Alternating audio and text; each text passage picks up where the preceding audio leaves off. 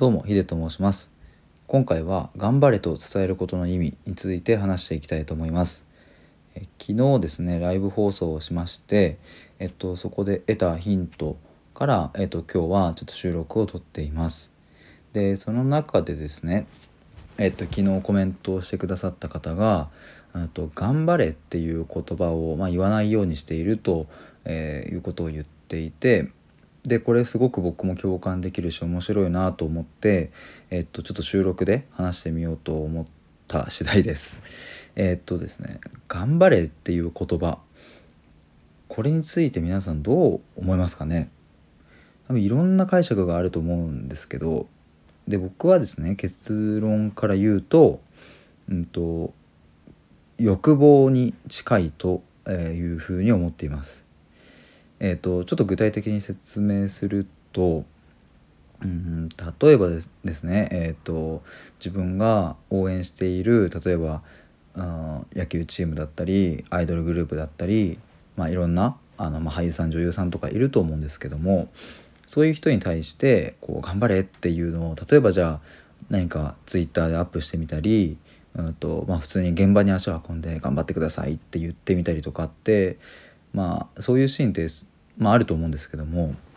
これって要は何なのかっていうとあのシンプルに自分にとって、えっと、頑張っている存在であってほしいからだと思うんですね。めちゃくちゃひねくれてるような あの考え方っていうふうに見えちゃうかもしれないんですけどでも本質はそこだなというふうに思ってます。というのもあの頑張るか頑張んないかはあのその人次第であって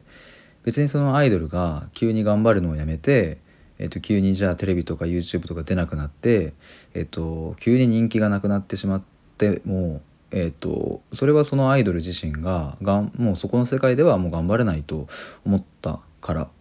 でしかないなとでそういう人に対していやもっと頑張ってよとかっていうのはもうそれは欲望に近いんじゃないかなというというふうに思っています。で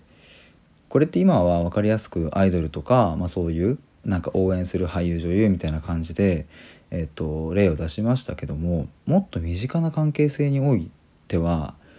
これちょっとまた解釈が変わってくるというか難しい問題になるなと、え、思ってまして。まあ例えばですねえっ、とじゃあ親子関係で親が子供にもっと勉強を頑張りなさいよとかじゃ部活動頑張ってねとかっていう言葉があったりとかあとは僕はまあ兄弟がいるんですけどもそんな弟に対して「えっと、じゃあ受験頑張ってこいよ」とかなんか日々英語の勉強頑張れよとかっていう言葉があったりとかなんかですねあの家族関係とか友達恋人関係になってくるとまたちょっとニュアンスが変わってくるなというふうに思ってます。でこれえー、ともう一度整理すると結論は欲望であってでさらに頑張るか頑張れないかその人自身なので、えー、頑張れと伝えることの意味は僕はないと思ってるんですが、えーと、ただ、えーと、こういうシーンだったらいいんじゃないっていうのが僕なりにあって、えー、それはいくつかあるんですがまず一つは、えーと日々日常の会話のベースができているということ。これはつまり、えっと、日常会話の時点でお互いに本音をさらけ出せるような関係性であればいや頑張ってこいよって伝えることの意味っていうのは非常に大きいと思います。でまああとはですねえっと、えー、その行動をする人自身が頑張れと、えっと、言われたい言われたがっている状態の時ですね。えっと、つまり、えっと、何か物事を始めようと思っている人とかうんと、くじけそうになっちゃっている人とかで、えーと、シンプルに「いやもっと頑張れよ」って、えー、言われた方がいいってその言葉を求めているっていうパターンもあるわけで、えーと、そうなってくると、うん、だったら言ってあげればいいんじゃないっていう話になってくると思います。でまああとはですねちょっとまあ若干話は変わるっていうかずれるんですけども「まあ、頑張れ」っていう言葉を言わなくてもあの「頑張れ」っていうメッセージは伝わると思ってますし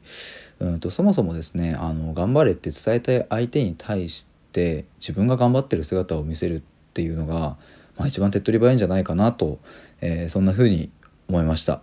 えー、というわけで今回はライブ放送から得たヒントで、えー、収録してみました。ありがとうございます。